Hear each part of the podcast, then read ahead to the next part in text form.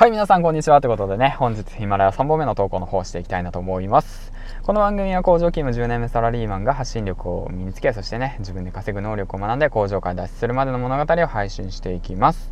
はい、ということでね、えっ、ー、とまあ本日はヒマラヤ3本目の投稿ということで、うんまあ、今回はね今回のトークテーマはなんとですね嬉しいことにフォロワーが62人そしてね再生回数が3400回いきましたということでねありがとうございますということを伝えると同時に今ね最近ねちょこちょこっと見ていてでフォロワー数も少しずつ伸びて途中まで伸び悩んでいたんですけどまた少しずつ増えていってうん。で、再生回数もね、あのー、そうですね、1日だいたい100回ぐらいは再生されるようになったのかなと思います。大体ですけど。うん。それはなぜかっていうことについてね、話していきたいなと思うんですけども、結論ね、あのー、他のプラットフォームで配信を始めたってことですね。うん。ここが結構大きいなと思いますね、僕の中で。うん。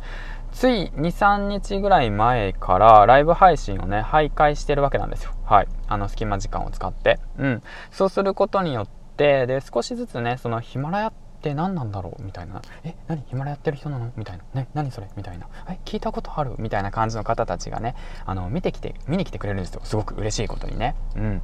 だからそういった形でね是非ねヒマラヤをやってる方たちもそのスタンド FM の方をやってほしいなと思います。はい。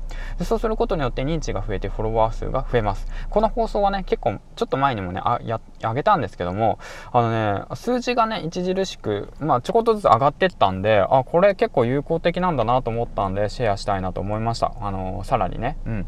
だからそのヒマラヤをやって、なおかつスタンド FM もやるってことはね、有効的だと思いますし、スタンド FM でね、なんかいろんな、その、なんて言うんだろうな、まあ、すごいいいね、情報だとか聞けるんですよね。うん。だから今のうちだと思いますよ、本当これ結構有益です。はい。ということでね、ぜひぜひぜひ皆さん試してみてください。ということでね、今回は、えー、っとね、フォロワー数が伸びたということについて 伸びたってことについててなんで伸びたって感じについて？フォロワー数が伸びた理由について、えっ、と、フォロワー数じゃないな、再生回数だな。再生回数が伸びた理由について少しね、話していきました。ということでね、次回の放送でお会いしましょう。銀ちゃんでした。バイバーイ